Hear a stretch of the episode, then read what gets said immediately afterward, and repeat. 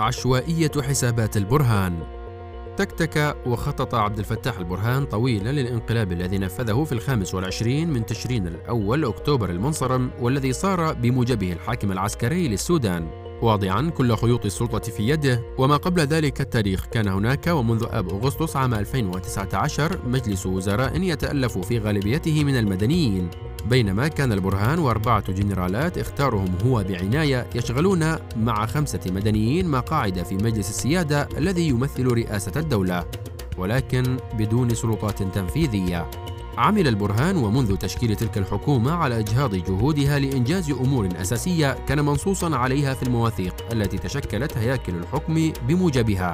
فلأن أمورا كثيرة كانت تتطلب الحسم والبت في اجتماعات مشتركة بين مجلسي الوزراء والسيادة فقد عمد البرهان ورهطه إلى التنصل من تلك الاجتماعات. ثم وبدون أي مسوغ قانوني أو دستوري استولى البرهان ومعاونوه على ملفات الأمن والسلام والعلاقات الخارجية. وكان وعد إسرائيل بتطبيع العلاقات معها. وكان استقطبوا الحركات المسلحة التي ظلت متمردة على الحكومة المركزية لزهاء ربع قرن إلى جانبهم بموجب اتفاق سلام. أي كلام مضى على إبرامه عام وبعض العام ولم يتحقق منه شيء سوى منح قادة تلك الحركات مقاعد وثيرة في مجلسي السيادة والوزراء. وقد طابت تلك المقاعد لأولئك القادة وارتضوا لأنفسهم أن يكونوا ضالعين في انقلاب البرهان الأخير. ولإبعاد شبه العسكرة الكاملة لانقلابه عمد البرهان فيما قبل الخامس والعشرين من تشرين الأول أكتوبر إلى استدراج شرائح من صنف شعب كل حكومة مثل رجالات الإدارة الأهلية وهم زعماء القبائل. ومشايخ الطرق الصوفية إلى الخندق المعادي لمجلس الوزراء المدني.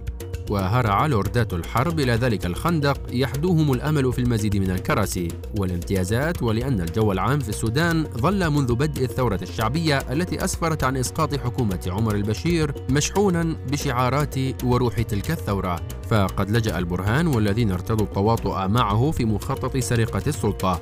إلى نفس الشعارات وممارسات الحراك الشعبي الذي لم ينقطع قط وظل يطالب بتنزيل شعارات الثورة إلى الأرض.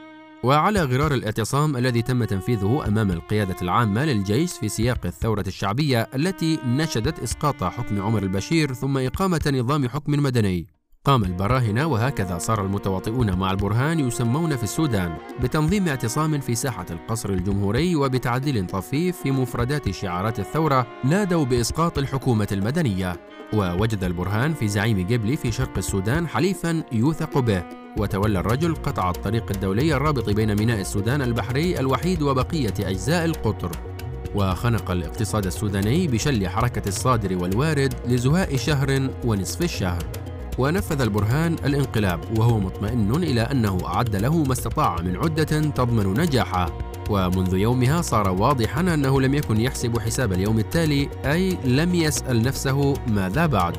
وهكذا جاء انقلابه خديجا ناقص التكوين فلا هو نجح في العثور على رئيس وزراء أو شاغلي الحقائب الوزارية يصلحون ديكورا مدنيا للحكم ولا هو قادر على الإعلان عن الغاية من الانقلاب رغم أنه لا يفتأ يزعم أنه يهدف لتصحيح مسار الثورة وهو ما يكذبه استهداف رموز وقيادات الثورة بالقتل والاعتقال والتشريد لأن الشارع المناهض للبرهان وانقلابه ظل وما زال في حالة غليان شديد. ثم جاءت اللطمة للبرهان من شمال السودان عندما شاد أهله التروس وقطعوا الطريق الرابط بين منطقتهم وأوساط السودان والذي عبره تتم حركة الصادر والوارد من وإلى مصر. فقد أوقع ذلك البرهان في حرج بالغ مع حليفه المصري ونال من هيبة حكومته العسكرية. فطالما بارك قطع طريق الشرق فما حجته لاستنكار تتريس طريق الشمال. ولكن تنفيذ انقلاب عسكري بشعارات مخادعة يتطلب سماكة الجلد. وهكذا لم يتردد البرهان خلال الأيام القليلة الماضية من إفاد قوات مدججة بالسلاح لفض تلك التروس بالقوة. وهكذا بدأت لعبة القط والفأر.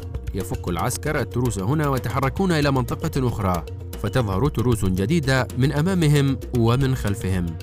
ومن الأمور التي لم يحسب البرهان حسابها جيدا هو أن الانقلاب وعدم وجود كيان مدني قوي في المشهد أعطى نائب البرهان محمد حمدان ديغلو أحمدتي وأخوه عبد الرحيم وكلاهما مدني. يحمل رتبة عسكرية رفيعة الفرصة للسعي علنا لتوسيع قاعدة إمبراطورية آل ديغلو التي لم تعد تكتفي بحيازتها لذراع عسكري ومالي واقتصادي موازي لذراع الدولة.